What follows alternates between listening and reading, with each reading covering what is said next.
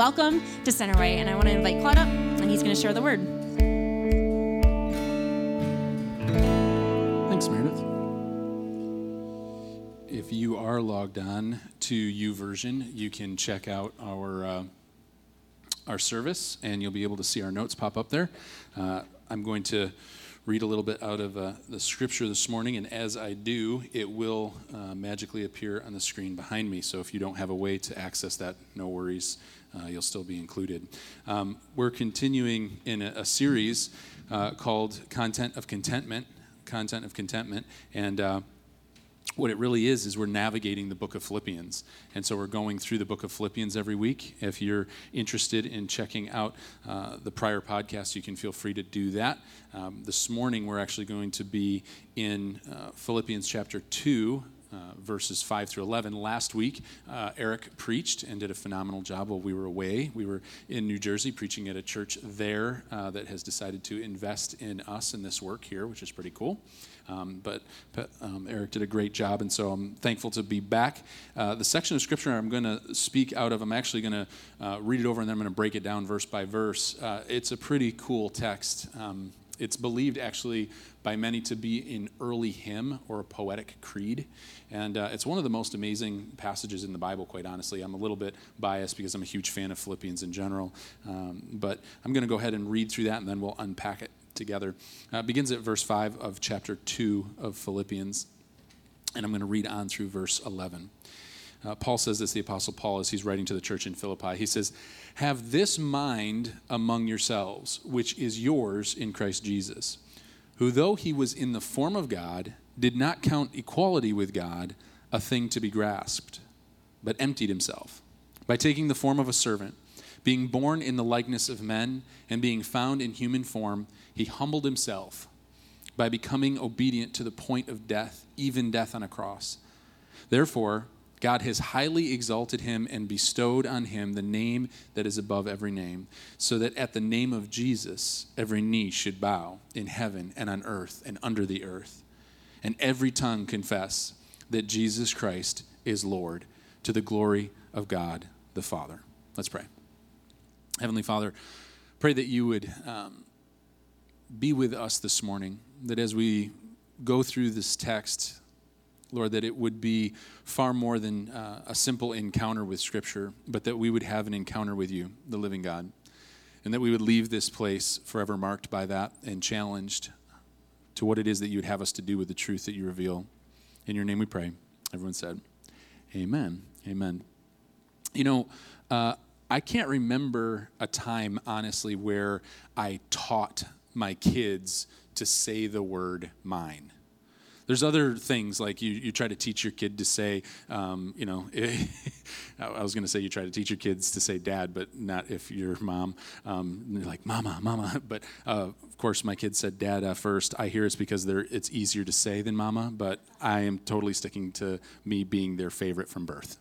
So, in either case, uh, there's certain words that you um, try to teach your kids. Like one of the words that I tried to, to teach our kids was um, more, and I can't really take credit for that. Meredith actually taught them taught them a little bit of sign language, like this means more. And so, at this amazing young age, they're like, I'm like, oh my gosh, we're like communicating with this little baby, and uh, it already has a will. But I don't remember a time where I was ever like, mine, and then hand it to them, be like, go ahead, you know, this is mine. It's amazing how kids just pick that up. How all of a sudden, at a very early age, a, a kid grabs something, pulls it towards them, and says, Mine. You're like, where did you learn that? How is that possible? And I can go through a story that would actually embarrass all three of my children uh, because they've all done it at a certain point where they have just gathered a ridiculous amount of things on their lap, in their arms, on their bed, wherever it might be, and just declare, mine, mine, mine. Uh, because there's something innately about every single one of us that just says, mine, mine. And I want to tell you, I don't think we grow out of that. We might think that we do, and, and for most of us, if we talk about gathering, you know, items, whether it's a nicer car or a bigger home or whatever, more stuff. We, we say mine, mine, mine. We don't literally say it that way. maybe you do, and maybe that's something you need to talk to your spouse about. But in either case, you're like, mine, mine. Um, but it, I think it changes a little bit um, some of us kind of get to a place where maybe we say, Well, I, I'm not so much into things for me. I, I know that I felt like I crossed kind of a path in my life where all of a sudden uh, people were asking me, So, what do you want for Father's Day? Or what do you want for your birthday? Or what do you want for Christmas? And I was like, I don't want anything. Like, I don't know. I, I don't care. Like, whatever. I, I, don't really want anything. And so th- there's, I think there's something that happens inside of us that, that we think we get to a place where we're not wanting stuff. But I want to tell you that that never, that never really ends. There's still the nature there. It just changes. So maybe you're a person that still wants mine, mine, mine, and still wants stuff, but maybe you're a person that it's changed a little bit, where you're like, no, I don't really want anything. I don't need anything else. I don't want more stuff. Uh, I, I recently moved about a year ago to this area, and when we moved, I was like, this is ridiculous. Look at all this stuff. Why do we have more stuff? And then we got here, and one of our kids had a birthday. I was like, stop getting them stuff. and, and uh, the fact is, it just changes a little bit. It changes more to space. So if you're sitting there saying, Well, I don't want any more stuff, um, I think you still declare mine. It just looks different. It looks maybe like a man cave, or it looks maybe like time alone. I need my time. I need mommy time. I need space. I, I need something that is gimme, it's mine. And so, whether it's something physical or whether it's a concept or a space, we never really walk away from this concept of mine, what it is that I deserve, what it is that I want, what it is that I have a right to possess. It's a tension that we all feel, and it never really ultimately goes away because at the end of the day, if we're honest with ourselves, we're trying to create our perfect utopia, our perfect place, our kingdom, if you will. And so I want to ask you a question to contemplate as we go through this passage this morning. I want you to think about how are you building your own kingdom? What does it look like for you to build your own kingdom? And uh, if you've ever played Monopoly, you realize that at a very uh, early age, also, you have this weird desire to like build and gather and cheat maybe just me. No, I saw a lot of smiles there. Uh, the, and so this never goes away, this idea of accumulation. As humans, we all, Christian or skeptic, have a desire to get, get, get. But a Christ centered mindset is counterintuitive. A Christ centered mindset sounds more like give, give, give. D.A. Carson, a theologian, a modern theologian, um, in a, in a book writes this, um, this idea, this concept of how the cross can be viewed from five different perspectives. And this text is really, uh, in large part, about the cross. And so I'm going to summarize his concepts and kind of oversimplify them. Uh, the first perspective that he kind of gives is God's perspective on the cross. And what he essentially says is that when the cross to God is the absorption of God's wrath. So Jesus dies and it absorbs God's wrath. It, con- it, it fills the void of God's wrath, the desire for God to, to punish sin. From Christ's perspective, that's the second perspective, the cross symbolizes obedience and love. So it symbolizes obedience and love. He obeyed and he loved us enough to die on a cross. The third perspective is Satan's perspective. Satan's perspective of the cross is defeat. When he looks at the cross, there's defeat involved. From sin's perspective, the debt has been paid. The cross means the debt has been paid. And fifth, and finally, what D.A. Carson says is the final perspective is our perspective of the cross. It means love and freedom. But then he goes on, and the reason why I bring up his quote of these five perspectives is something intriguing. He says the, the cross serves as the supreme standard of behavior. The supreme standard of behavior. We can learn from the cross. Isn't that interesting? Verse 5, uh, Paul says this It says, Have this mind among yourselves, which is yours in Christ Jesus. This mind among yourselves. I, like that this is a, a passage that starts with a perspective that is not often contemplated, and that's the mind of Christ. In other words, the thought process of deity. The idea that the, the, the curtain is kind of pulled back here, and what is it to have a Christ centered mindset? If you're a, a Christian in this room, if you proclaim to be a Christ follower, I want to ask you are you known for your humility and your compassion? Are you known for your humility and compassion? It seems kind of counterintuitive in the world that we live in. Uh, we live in a culture that tells us to look out for ourselves, right? That uh, whatever it is that makes you happy, do it. If it makes you happy, just do it. Like, don't waste any time, just get right to it. In fact, Nike's slogan kind of summarizes its best just do it. It's kind of the mantra of society. If it feels good, if it seems right, if it makes you happy, just do it. You don't owe anybody an explanation, just do it. How are you building your own kingdom?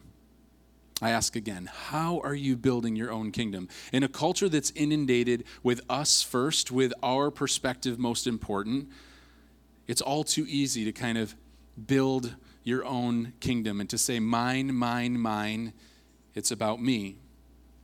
I'm going to read through verses 6 and 7 to focus on one word in particular, this word that in the ESV, which I'm reading out of, is form. It says this who though, speaking of, of Christ Jesus in the, the passage prior, who though he was in the form of God, did not count equality with God a thing to be grasped. I'll get to that in a second. But emptied himself by taking the form, again, of a servant, being born in the likeness of men. This idea of form, both the, the, these verses, the word form is actually the same word in the original Greek, and it means something deeper than what we kind of allocate form to be. So, like when we think of form, our, our mind, or mind in particular, goes to shape, it goes to appearance, and uh, that's much of where we think of when we get to, to form. But form here means something very different. Uh, form here means the very nature or the essence, the essence of.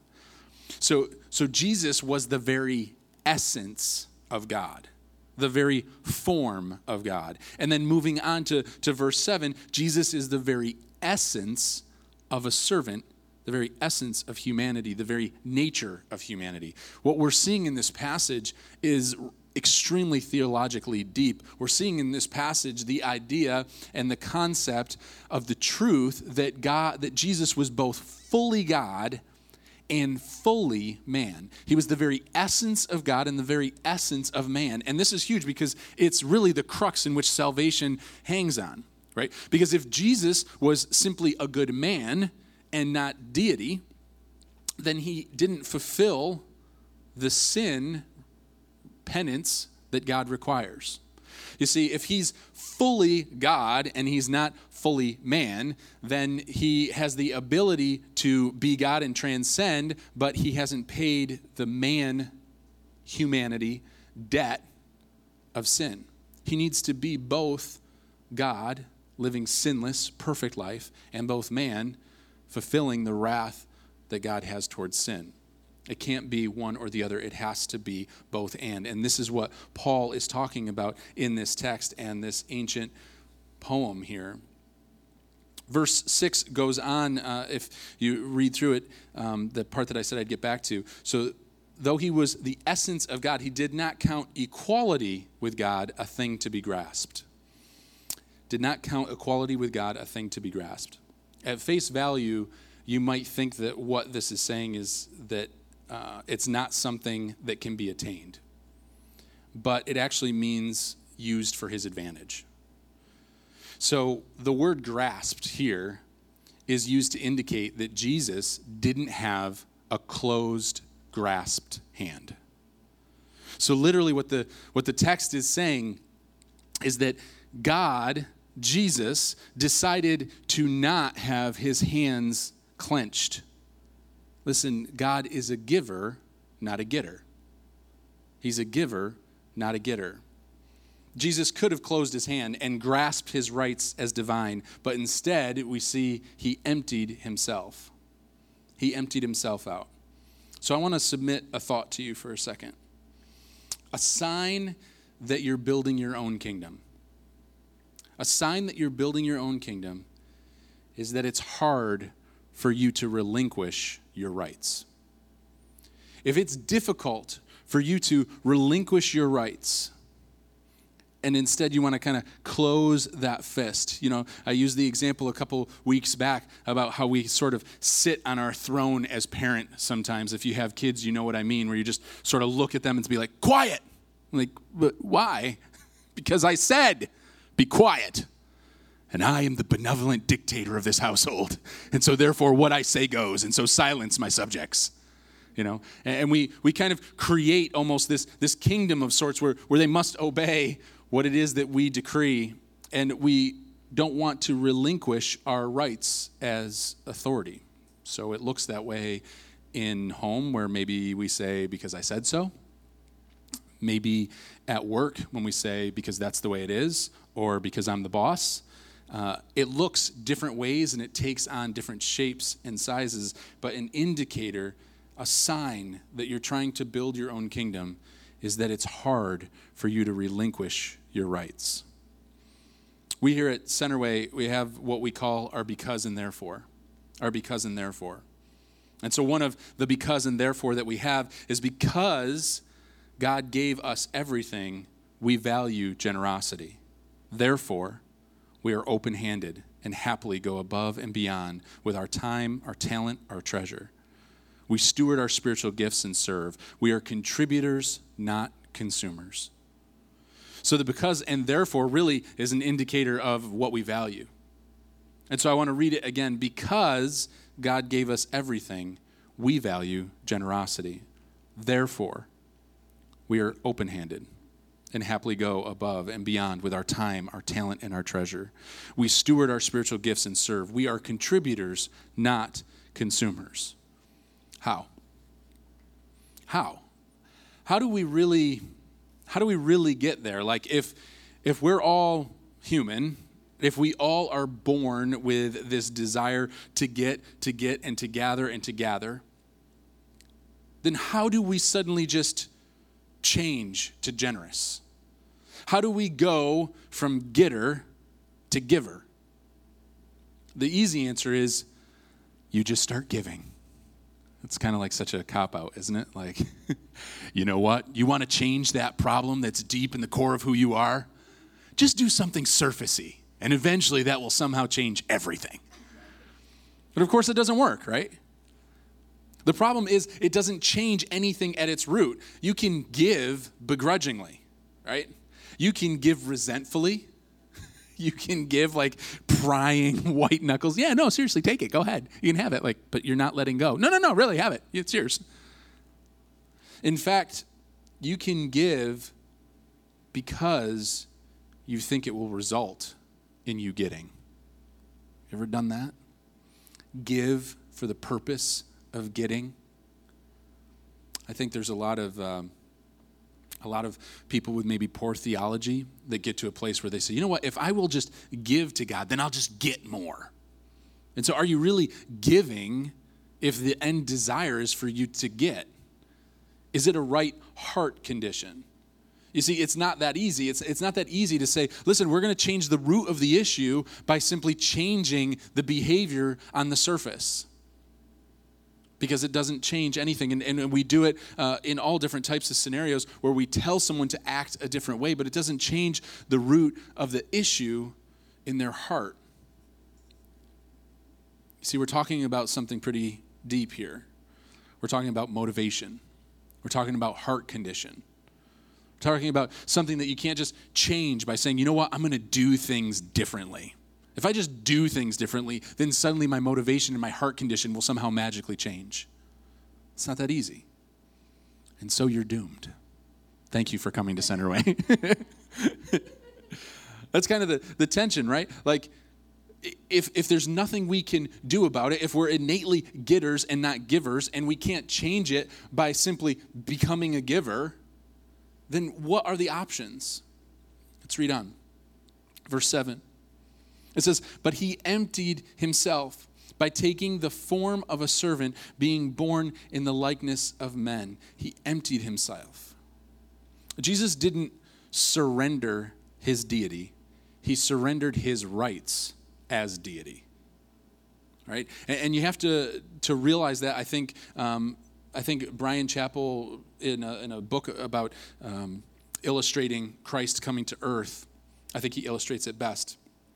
He equates a, um, a tribe, uh, and the, the tribe has a chief, and the chief is, is dressing all is dressed in all of his chiefly garb, uh, a headdress, as it were, and all of these different things.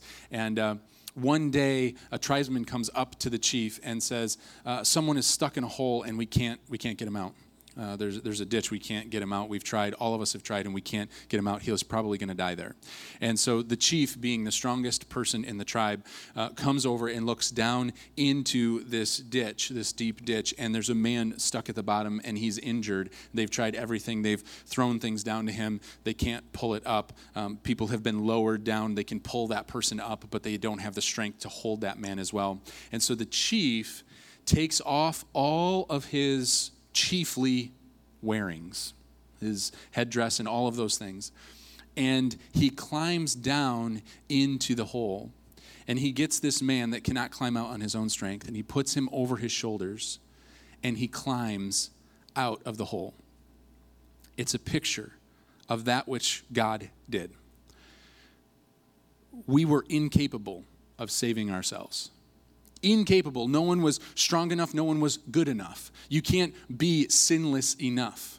And so, time and time again, all throughout the Old Testament, you see people that tried to keep all of the rules. If you look back uh, into the, the Pentateuch, there's over 600 rules that needed to be kept. And people continued to fail and fail and fall short. And so, ultimately, God takes all of his rights and lays the rights of his deity aside and comes down into the muck and the, the, dirt of the earth and picks up mankind and lifts him out of the impending death and demise.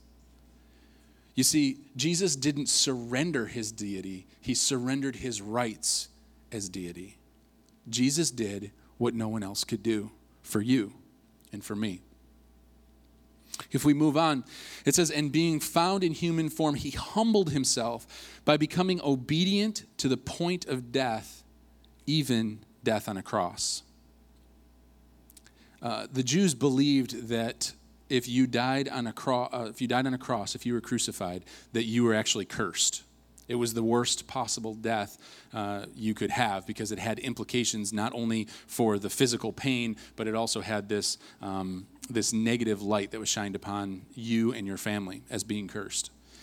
And so Jesus humbles himself not only to death, because Death is what was required in order for us to come into right relationship with God. The, the, the penance for the sin of our lives.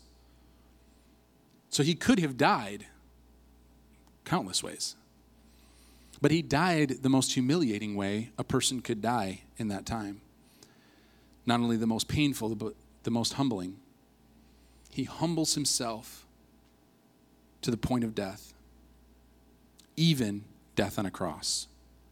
Therefore, for this reason, because of that, because of his obedience, because of his humility, because of his willingness to be humble, therefore, God has exalted him and bestowed upon him the name that is above every name.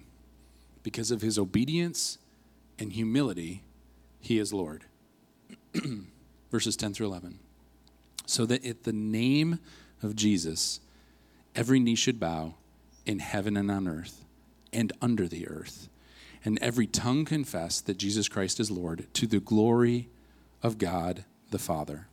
Listen, we will declare him Lord. We will declare him Lord, either on earth or in death. Every knee will bow, every tongue will confess and so I want to ask you will you humble yourself? Because that's where it starts. It starts with humility.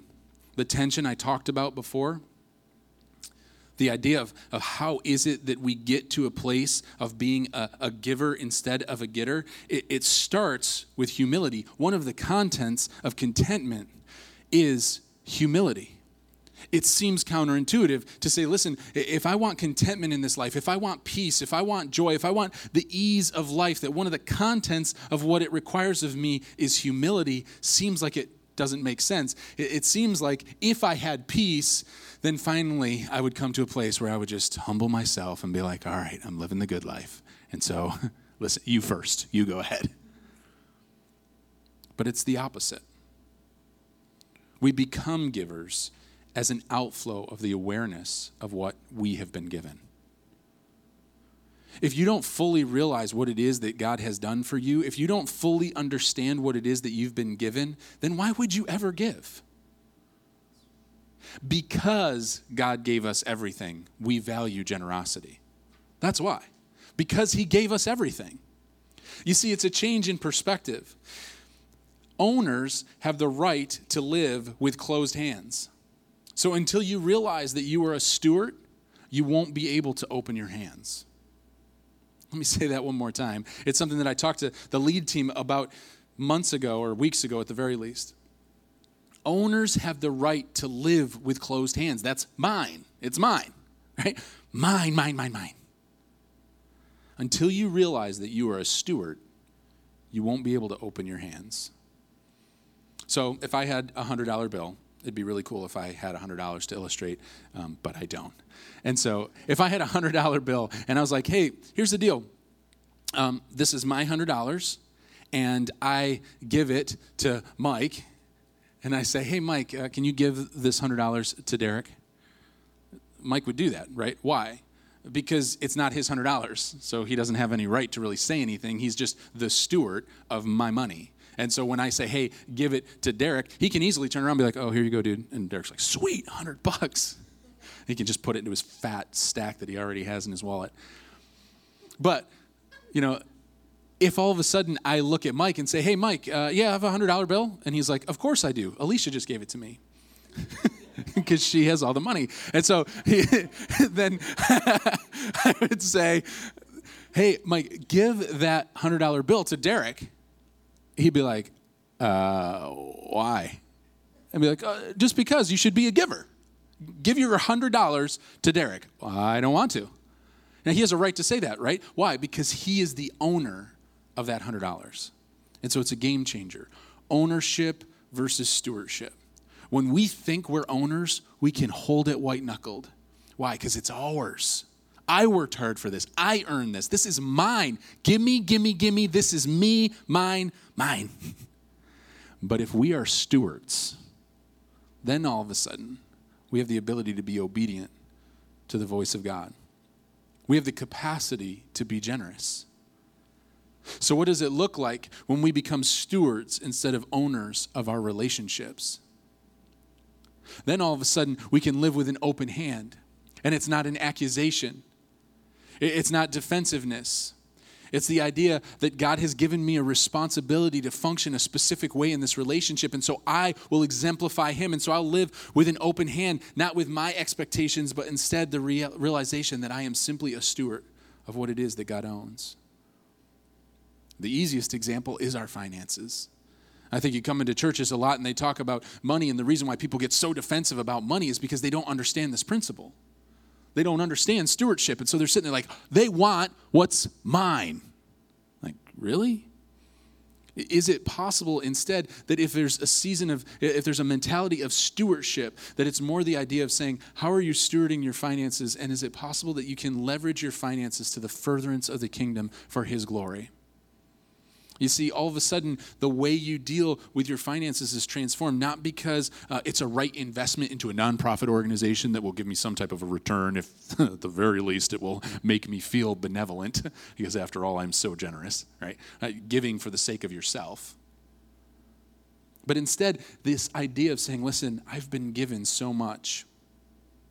I taught um, on tithing and the idea, the concept of finances in youth ministry, it feels like a lifetime ago.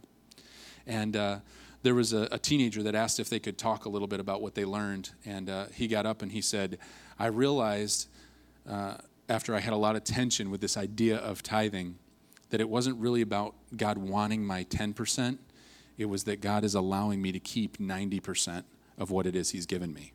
I was like, oh, that's a pretty profound concept. Like, like for a moment there, he gets it. Like, yeah, if it's all God's, then to, to give back 10% or to give whatever it is, all of a sudden it's not about prying my hand open to take something that's mine.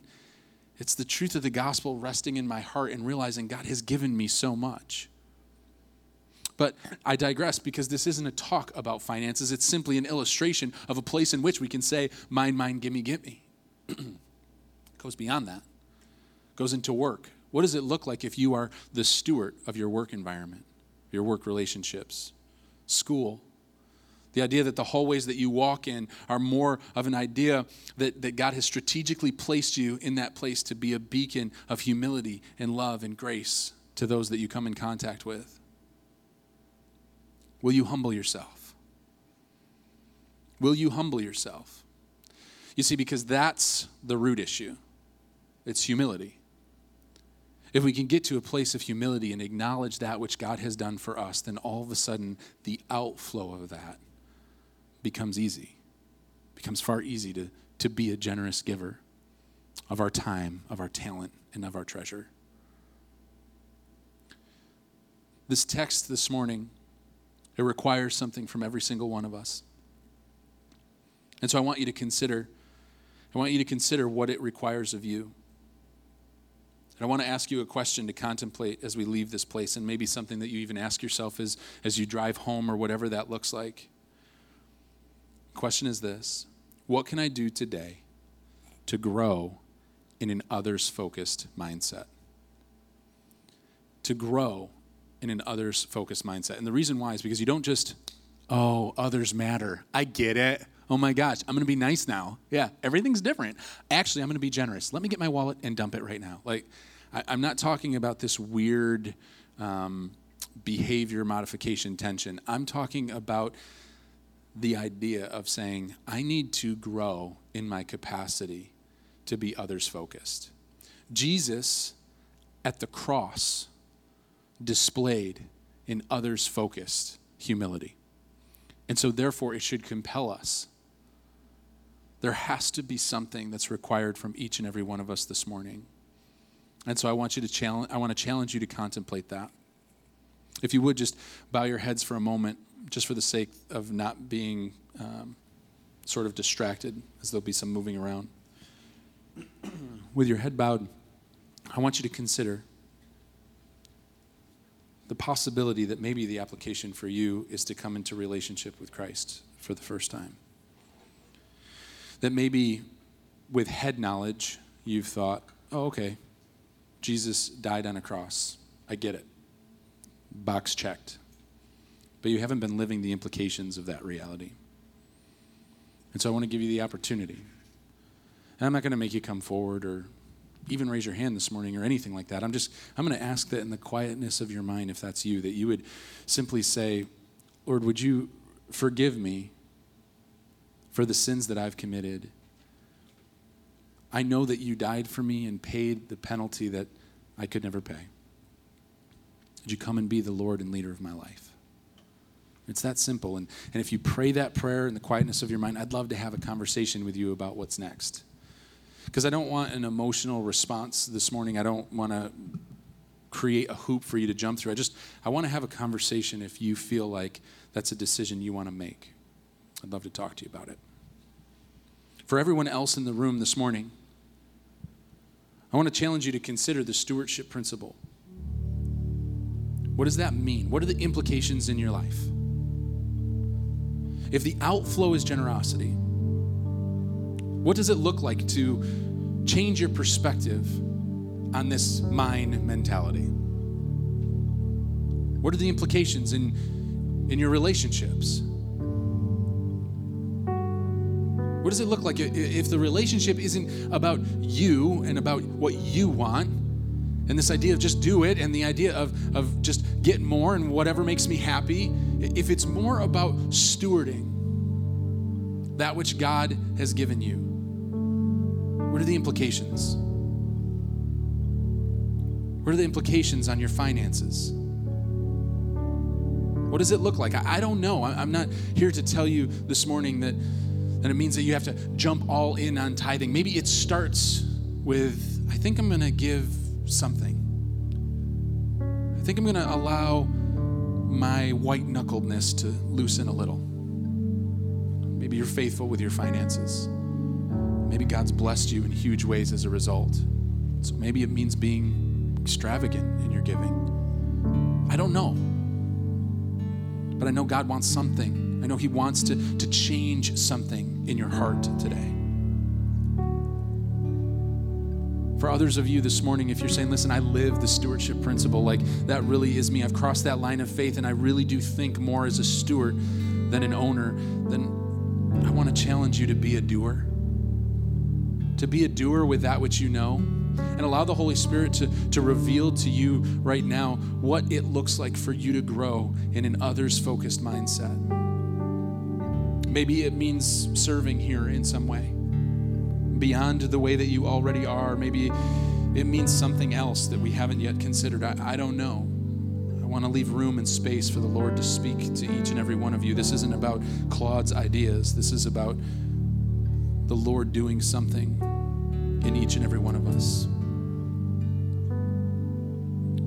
So if you would just stand to your feet for, for a moment. We're going to go into a time of worship. And I want to lead us in a prayer before we do that as a response. And, you know, worship is a, is a response to the truth that God has revealed, to assign Him worth. Maybe the application for you this morning is to uh, maybe you already give, but maybe your giving looks different this morning.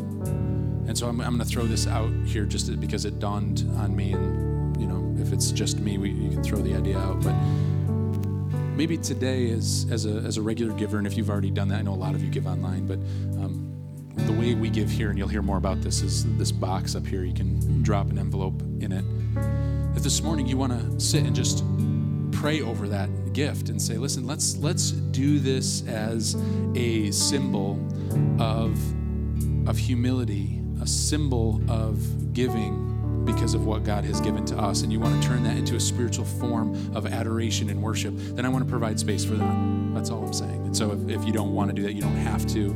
It's just, I think oftentimes we turn worship into just a song time, and it's so much more than that. So I want to provide opportunity for that. Let's pray before we go into that time. Heavenly Father, I'm thankful I'm thankful that we have the opportunity to come into this place and to commit to doing life together. Not because we're perfect, not because we've figured it all out, or because um, we know all the things that need to be known, but instead, we come to this place um, humbled by the reality of what we don't know, overwhelmed by the awareness of your love your grace, your willingness to set aside your rights as deity and to come down into our lives to know us. And that that truth, Father, would grow us this morning as we leave this place. We're thankful for your presence. We worship you. We worship you, Lord.